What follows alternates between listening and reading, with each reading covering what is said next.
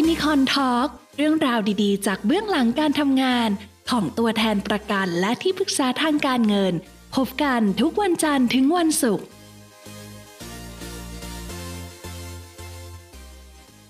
ยินดีต้อนรับเข้าสู่ฟินิคอน Talk กับผมลุงโลดศิกจรลาบตัวแทนประกันชีวิตและที่ปรึกษาการเงินครับ พบกับเรื่องราวดีๆ จากเบื้องหลังการทำงานของตัวแทนประกันชีวิตและที่ปรึกษาการเงิน พบกับเนื้อหาสาระด้านสุขภาพและการเงิน เพื่อความมั่งคั่งเพราะมีเงินออม มั่นคงเพราะมีสุขภาพดีครับ และวันนี้พบกับฟินิคอนทีมเช่นเดิมนะครับ คุณเอ็กวิสรุตครับ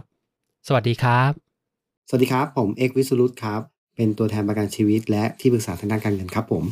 และวันนี้ครับก็มีเรื่องราวดีๆ จากเบื้องหลังการทำงานของตัวแทนประกันชีวิตและที่ปรึกษาการเงินเอ็กมีอะไรมาแชร์ให้กับคุณผู้ฟังบ้างครับ ครับวันนี้ผมก็มาในหัวข้อเรื่องว่า มีประกันสังคมอยู่แล้วทำไมต้องมีประกันชีวิตด้วย ครับผม เป็นหัวข้อยอดฮิตเลยนะครับ เพราะว่าเวลาที่ผมไปวางแผนการเงินให้กับพนักงานประจำอะครับ ที่มีประกันสังคมอยู่แล้ว เขาก็จะบอกว่าเออเขามีประกันสังคมอยู่แล้ว ถ้าสมมติว่าเจ็บป่วย หรือว่า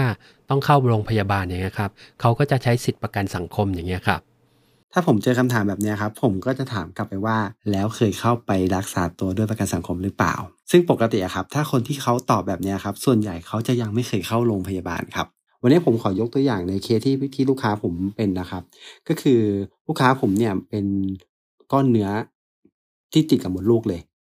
คราวเนี้ยตอนที่ไปตรวจอะครับ ปรากฏว่าก้อนเนื้อมันครับ มันโตเป็นสิบเอ็ดสิบสองเซนละคราวเนี้ยวิธีการรักษาคือถ้าผ่าออกมาเนี่ยมันมันก้อนมันยังแข็งอะครับ โอกาสในการผ่า แผลในการผ่าเนี่ยมันก็จะใหญ่ โอกาสในการที่มันจะมีผลกระทบกับมดลูกอะครับ มันก็จะมีสูง คราวนี้ปรากฏว่าคุณได้ปรึกษากับคุณหมอครับ คุณหมอเขาบอกว่าเออมันมียาอยู่ตัวหนึ่งนะที่มันจะทำให้กดประสาทครับ ไม่ให้ร่างกายอะครับ ไปเสริมสร้างตัวก้อนเนื้อ ซึ่งมันจะทำให้ส่งผลให้ก้อนเนื้อเนี่ยครับมันมีขนาดเล็กลง หรือทำให้มันนิ่มขึ้นครับ เพื่อการรักษาที่มันจะได้ผ่าตัดออกมาง่ายขึ้น แล้วก็มีผลกระทบกับตัวลูกค้าเนี่ยให้น้อยที่สุด แต่ปรากฏว่าคุณหมอเขาก็บอกเลยครับว่ายาตัวนี้ครับ มันไม่อยู่ในบัญชี มันต้องจ่ายตังค์เพิ่มอีกสองหมื่นบาท ซึ่งตรงเนี้ยครับเนี่ยมันมันเป็นตัวอย่างที่ค่อนข้างชัดเจนเลยว่าเออยาดีอะครับ บางทีมันดีจริงครับ แต่มันไม่อยู่ในประกันสังคม ข้อดีของการมีประกันส่วนตัวใช่ไหมครับ คือเราจะเข้าถึงสวัสดิการการรักษาสุขภาพเนี่ยได้ดีกว่าประกันสังคมใช่ไหมครับ เพราะว่าเราสามารถเบิกตัวยาที่บางทีประกันสังคมเนี่ยเบิกไม่ได้ ถูกไหมครับ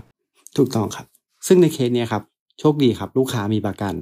ก็ตัดสินใจง่ายเลยว่าโอเคค่ะ หมอตรงนี้ประกันนะจ่ายเพิ่มได้ ไม่ได้มีปัญหาอะไร แล้วก็มีการนัดในการที่จะผ่าครับ แล้วก็มีการเลือกห้องไว้ ที่สำคัญที่สุดเลยครับ คือก่อนที่เราผ่าผ่าตัดรักษาเสร็จเนี่ยครับ มันต้องมาพักฟื้นซึ่งถ้าปกติเนี่ยครับ ถ้าเรามีประกันสังคมอย่างเดียวเนี่ยครับ เราไม่เราเลือกห้องได้ค่อนข้างน้อยมากครับ เพราะวงเงินมันจำกัด ด้วยการที่ลูกค้าครับเขามีค่ารักษาพยาบาลที่เป็นประกันชีวิตเพิ่มอะครับเขาสามารถเลือกห้องที่มันแบบค่อนข้างเขาเรียกอะไรค่อนข้างเป็นส่วนตัวทำให้การพักผ่อนนะครับ มันมีประสิทธิภาพ คือผมก็อยากจะยกตัวอย่างว่า มีอีกเคสหนึ่งที่ลูกค้าครับเขาไม่มีประกัน ปรากฏว่าห้องที่เป็นประกันสังคมที่เป็นห้องเดี่ยวมันเต็มครับ พอเต็มเสร็จปุ๊บก็ต้องไปอยู่ห้องรวมครับ สภาพที่ผมไปเจอนะครับ ก็คือว่า เตียงลูกค้าเนี่ย ผมอยู่เตียงที่สองซึ่งเตียงที่หนึ่งกับเตียงที่สามเนี่ยข้างๆเตียงลูกค้าครับ เป็นเคสที่ค่อนข้างหนัก คนหนึ่งอะครับ อืมคือเขาหายใจลำบากเขาไอตลอดเวลา อีกคนหนึ่งก็โวยวายอยากจะกลับบ้านอย่างเดียว ซึ่งทำให้ลูกค้าผมอะครับเขาไม่ได้พักผ่อนเต็มที่ครับ สภาพในการรักษามันก็ไม่เหมือนกันสภาพการพักฟื้นมันก็ไม่เหมือนกันนะครับมันคือ มันทำให้การรักษาครับ มันเป็นไปด้วยความที่ไม่ค่อยสะดวก มันทำให้การรักษามันไม่ มันไม่เหมือนกันประสิทธิภาพการรักษา มันไม่เหมือนกันเลย อันนี้คือหัวข้อที่หนึ่งครับผม ประกันสังคมเนี่ยมันจะมีข้อจำกัดเรื่องค่าห้องใช่ไหมครับ ถ้าเราอยากจะอัปเกรดห้องให้มันดีขึ้น เราก็จะต้องเสียส่วนต่าง อย่างประกันสังคมเนี่ยมันได้ค่าห้องอยู่ที่เท่าไหร่อะครับ ค่าห้องประกันสังคมอะครับเขาให้แค่เจ็ดร้อยบาทครับ 700 บาทก็คือถ้าเราจะอยู่อย่างที่เอ็กบอกก็คือ เราจะต้องอยู่ในห้องรวมถูกไหมครับ แล้วคือสภาพห้องรวมเนี่ยเราก็อาจจะพักผ่อนไม่ไม่ไม่ได้เต็มที่เลยถ้าเราได้อยู่ห้องเดียวเนี่ยเราก็จะสะดวกสบายมากขึ้นถูกไหมครับ ถูกต้องครับ อย่างนี้เห็นได้ชัดเจนเลยนะครับ ถ้าลูกค้าที่บอกว่าโอ้ยไม่เป็นไรหรอกค่าห้องประมาณ 700เนี่ยทนได้ยังไงก็รักษาเหมือนกันหายเหมือนกัน ก็คือจากฟังจากประสบการณ์ของเอกมาเนี่ยคือ การเข้าถึงการรักษาเนี่ยมันจะไม่เหมือนกัน เพราะว่าประกันสังคมเนี่ยจะมีข้อจำกัดด้านการใช้ยา แต่ถ้าสมมติว่าเรามีประกันสุขภาพส่วนตัวเนี่ยทำให้เราสามารถมีทางเลือกในการรักษาได้มากขึ้น แล้วก็สามารถเข้าถึงการรักษาสุขภาพที่ดีกว่าเดิมได้ แล้วข้อ2ล่ะครับ ข้อสองครับก็คือเกี่ยวกับเรื่องค่าชดเชยครับผม คือส่วนของค่าชดเชยนะครับ มันคือค่าใช้จ่ายที่อยู่นอกเหนือจากบินใบเสร็จ เช่น สมมุติลูกค้าผมท่านหนึ่งเนี่ย ปกติครับเคยทำงานแล้วทุกเย็น ทุกเย็นเนี่ยเขาก็ต้องทำโอทีเพื่อให้มันมีค่าใช้จ่ายส่วนเติมส่วนเพิ่มเติมขึ้นมา แต่คราวนี้พอเวลาลูกค้าท่านเนี้ยเขาเข้าโรงพยาบาลปุ๊บเนี่ยเขาก็ไม่สามารถทำโอทีได้ เงินตรงเนี้ยครับที่มันหายไป ซึ่งมันส่งผลกระทบต่อชีวิตของมนุษย์เงินเดือนหลาย ๆ คน ที่รายได้ส่วนที่เขาเรียกอะไรนะครับ สร้างเสริมทำให้ชีวิตของเขาอะ ความเป็นอยู่ของเขาอะดีขึ้นก็คือรายได้ที่มาจากโอทีซึ่งรายได้ตรงเนี้ยครับมันหายไป ตัวค่าชดเชยเนี่ยนะครับมันจะเป็นส่วนเติมเต็มที่ทำให้ชีวิตของลูกค้าเนี่ยครับยังสามารถดำเนินต่อไปได้อย่างปกติครับผมก็คือตัวประกันสุขภาพส่วนตัวเนี่ยเราสามารถซื้อตัวค่าชดเชยได้ ซึ่งในประกันสังคมมันไม่มีถูกไหมครับ ถูกต้องครับครับ แล้วค่าชดเชยเนี่ยเราก็สามารถซื้อเท่าไหร่ก็ได้ เราซื้อแบบไหนก็ได้ใช่ไหมครับ มันมีแบบไหนยังไงบ้างครับ ค่าชดเชยครับ ส่วนใหญ่ก็คือจะดูรายได้จากลูกค้าเป็นหลักครับ อย่างสมมุติว่าลูกค้าท่านหนึ่งสมมติเงินเดือนสามหมื่นบาท แปลว่ารายได้ต่อวันเนี่ยครับเขาเท่ากับหนึ่งพันบาทใช่ไหมครับ ซึ่งตรงเนี้ยมันหมายความว่าอะไร ค่าชดเชยก็คือเวลาที่ลูกค้าไปนอนในโรงพยาบาลแล้วทำให้ไม่สามารถไปทำงานได้ครับ ค่าชดเชยเนี้ยจะมาชดเชยว่าทุกวันที่ลูกค้าไปนอนโรงพยาบาล ทุกวันบริษัทประกันเขาก็จะจ่ายค่าชดเชยให้วันละหนึ่งพันบาท ซึ่งค่าชดเชยเนี่ยครับมันก็คือจะแล้วแต่ลูกค้าว่าอะความจำเป็นของลูกค้าครับมีเท่าไหร่ อย่างสมมติถ้าแบบเคสแรกก็คือลูกค้ามีเงินเดือนสามหมื่นบาทเฉลี่ยตกวันหนึ่งละหนึ่งพันบาท กับลูกค้าอีกท่านหนึ่งที่แบบสมมติเงินเดือนหกหมื่นบาทใช่ไหมครับหกหมื่นบาทเนี่ยรายได้ต่อวันเขาคือสองพันบาท ซึ่งลูกค้าตรงเนี้ยครับสามารถเลือกได้ครับว่าจะเอาค่าชดเชยเท่าไหร่ ซื้อได้ตามที่ลูกค้าตามความจำเป็นของลูกค้าได้เลยครับ สมมุติว่าลูกค้าครับเป็นโรคร้ายแรงอะครับ มันจะมีค่าใช้จ่ายที่ประกันสังคมอะครับ ไม่ครอบคลุมอะครับ แล้วถ้าลูกค้าครับต้องการที่จะ support ส่วนเนี้ยเราจะออกแบบประกันอะไรบ้างอะครับ ส่วนค่าชดเชยเนี่ยครับก็คืออย่างที่บอกครับเมื่อกี้เนี่ยเป็นค่าชดเชยที่เป็นค่าชดเชยรายวันใช่ไหมครับแต่ค่าชดเชยนะครับที่เป็นเกี่ยวกับประกันสุขภาพอะครับมันไม่ได้มีแค่นั้น ซึ่งตรงนี้ครับเกี่ยวกับเรื่องโรคร้ายแรงครับ ผมจะสอบซักถามประวัติของลูกค้าเสมอครับว่าลูกค้าครับทางญาติพี่น้องนะครับ เคยมีประวัติเรื่องโรคร้ายแรง หรือถ้าระบุโรคเนี่ยได้ก็จะดี แต่โดยส่วนใหญ่ครับผมก็จะถามว่าลูกค้าเคยมีประวัติญาติเนี่ยเคยมีประวัติโรคมะเร็งไหมหรือโรคพวกความดันเบาหวานพวกนี้ไหมครับ ซึ่งเราจะได้มาจัดแบบประกันได้ถูก ถ้าลูกค้าครับเขามีความเสี่ยงด้านนี้ ญาติเขามีประวัติแบบนี้ครับ ผมก็จะเพิ่มเติมค่าประกันสุขภาพอะครับ ไว้สำหรับค่าชดเชยเรื่องโรคมะเร็งอะครับ ลูกค้าครับเขาจะได้เงินก้อนออกมาในการรักษาอย่างน้อยครับ ส่วนใหญ่ที่ผมวางไว้ครับ ก็คือ5 0 0แสนบาทก้อนแรกที่จะออกมาคือ5 0 0แสนบาททำให้ลูกค้าครับเขาสามารถเลือกวิธีการรักษา เลือกโรงพยาบาล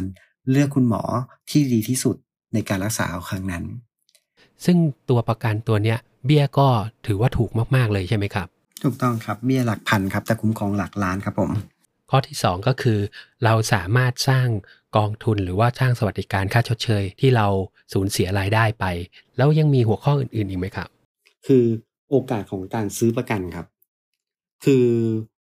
ลูกค้าหลาย ๆ คนที่ผมเจอครับเขาจะบอกว่าเอาไว้ตอนแก่ๆก่อน ตอนอายุเยอะๆก่อนแล้วค่อยทำครับอ่าตอนเนี้ยลูกค้ายังมีประกันสังคมอะขอใช้สิทธิประกันสังคมไปก่อน ส่วนใหญ่อะครับ ลูกค้าเขาก็จะคิดแบบนี้ เอาไว้ซื้อตอนอายุเยอะๆก่อนเนี่ย ก็เป็นทางออกที่ดี แต่ในความเป็นจริงอะครับ เมื่อเราอามีอายุมากขึ้นครับ เราไม่สามารถการันตีได้เลยครับว่าร่างกายเราอะครับ จะยังแข็งแรงอยู่หรือเปล่า มีโรคภัยไข้เจ็บเข้ามาเยี่ยมเยียนของเราบ้างหรือเปล่า ซึ่งในเวลานั้นนะครับ ประกันนะครับ มันไม่ใช่ว่ามีเงินอย่างเดียวจะซื้อได้ครับ มันต้องมีสุขภาพที่ดีด้วย ซึ่งลูกค้าหลายท่านนะครับ พลาดตรงนี้ ก็คือว่าอะปรากฏว่าเป็นความดันแล้วเป็นเบาหวานแล้วเนี่ยจะมาซื้อประกัน ซึ่งบริษัทประกันส่วนใหญ่อะครับ จะไม่ค่อยรับครับ ราะฉะนั้นนะครับประกันนะครับมันไม่ได้บอกว่าเอ้ยคุณคุณมีเงินแล้วคุณจะซื้อประกันได้ครับ บางทีมันต้องมีสุขภาพที่ดีด้วยครับ เพราะฉะนั้นนะครับส่วนใหญ่เวลาการวางแผนการเงินให้ลูกค้านะครับ เราก็จะวางแผนกันตั้งแต่ตอนทำงานเลย หรือแบบถ้าดีที่สุดคือเริ่มทำงานเนี้ยเราก็เริ่มเก็บเงินไปเลยครับ เพราะประกันนะครับมันไม่ได้บอกว่าเฮ้ยทำปุ๊บแล้วจะได้ใช้ปั๊บครับมันไม่จำเป็นครับ มันอาจจะไปใช้อีก 5 ปีข้างหน้า 10 ปีข้างหน้าอย่างเงี้ยเราไม่มีทางรู้ แต่จังหวะที่เราจะใช้ครับมันสาคัญมากกว่าครับว่าเราต้องมี อย่างยกตัวอย่างผมมาครับ อีกลูกค้าอีกท่านหนึ่งครับทำประกันมาเป็นสิบปีครับ ลูกค้าคนนี้ทำประกันตั้งแต่อายุสี่ขวบสิบปีผ่านไปไม่ได้เคลมเลยครับ แต่มาใช้ตอนนี้ครับ ตอนอายุสิบสี่เด็กอายุสิบสี่ครับ เป็นก้อนเนื้อครับสิบแปดเซนเด็กคนนี้ครับ ก็สามารถใช้ประกันชีวิตได้ครับ ผ่าตัดเป็นที่เรียบร้อยแล้วผลข้างเคียงก็คือค่อนข้างโอเค ซึ่งเคสนี้ก็ยังต้องติดตามกันต่อไปคำถามครับ สมมุตินะครับ ถ้าเราเด็กคนนี้ไม่ได้ทำประกันตั้งแต่ต้น เป็นก้อนเนื้อแล้ว คราวนี้ผ่าออกไปแล้ว จะกลับมาทำประกันนะครับทำได้หรือเปล่าคำตอบคือไม่แน่ครับ ซึ่งถ้าตามปกติเลยนะครับ ถ้าหลังจากผ่าตัดมาปุ๊บเนี่ยระยะปีถึง 2 ปีเนี่ยแน่นอนครับบริษัทประกันไม่รับทำประกันแน่นอน หรือถ้าจะทำก็จะ งดเว้นในส่วนที่เป็นตัวเนื้องอกตรงนี้เอาไว้ด้วย นี่แหละครับ ยกตัวอย่างให้เห็นกันเห็นเห็นเลยว่าประกันนะครับ มันจาเป็นต้องซื้อตอนที่เรายังมีสุขภาพที่ดี ไม่ใช่ว่าซื้อตอนที่แบบอายุเยอะแล้ว หรือตอนที่แบบสุขภาพไม่ดีแล้วครับบางทีมันซื้อไม่ได้นะครับผมอันนี้ครับเรื่องจริงเลยนะครับ เพราะว่าการที่เราเจ็บป่วยเนี่ยเราไม่สามารถรู้ได้เลยว่า เราจะเจ็บป่วยเมื่อไหร่ แล้วก็ตอนไหน ถ้าเรามีประกันเนี่ยครับ เราก็สามารถ ที่จะสบายใจได้แล้วว่า เรามีความคุ้มครองที่พอเพียงกับที่เราต้องการ อันที่ 3 ก็คือ ถ้าสมมุติว่าเราเกิดเจ็บป่วยเป็นโรคต่างๆ มา ประกันก็อาจจะทำไม่ได้ครับ แล้วยังมีหัวข้ออื่นๆอีกไหมครับ คือถ้าจะมีเสริมนะครับก็จะเป็นเกี่ยวกับเรื่องการลงทุนครับผม ประกันเดี๋ยวนี้ครับมันไม่ได้บอกว่าเป็นประกันที่เป็นเบี้ยเสียเปล่า โดยปกติครับ ตอนนี้ลูกค้าครับ ส่วนใหญ่จะเข้าใจว่า เบี้ยประกันสุขภาพเนี่ยมันเป็นเบี้ยเสียเปล่า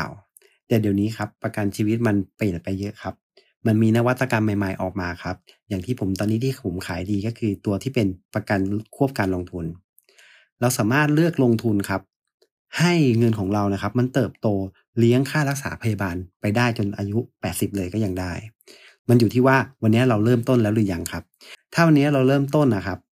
มีประกันสุขภาพไว้ โดยที่มีการ วางแผนทางด้านการเงินควบคู่กันไปด้วยครับ ประกันชีวิตนะครับ มันจะส่งผลดีในระยะยาวๆ บางทีนะครับ อย่างที่ผมเคยไปวางแผนให้ลูกค้าครับ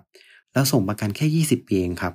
แต่ความคุ้มครองครับ มันจะคุ้มครองเราไปถึงอายุ 80 ปี นี่ครับ คือเหตุผลที่บอกว่าทำไมเราต้องทำประกันกันเดี๋ยวนี้เวลานี้นะครับและยิ่งเฉพาะกับสถานการณ์แบบนี้ครับที่สถานการณ์โควิดที่ระบาดค่อนข้างรุนแรงอย่างนี้ยครับมันจะดีกว่าไหมครับ เราจะเลือกซื้อประกันดีๆ สักฉบับจากตัวแทนที่มีคุณภาพอย่างทีมของเราฟินิคอนมาคอยดูแล ลูกคุณลูกค้าให้สามารถมีสวัสดิการที่คุ้มครองที่เพียงพอในการรักษาของแต่ละครั้ง วันนี้ครับมันจำเป็นครับและอยากให้ทุกท่านนะครับ ได้พิจารณาตรงจุดนี้ครับ แล้วก็เลือกตัวแทนที่ดีครับ มาเป็นตัวแทนของท่านครับผม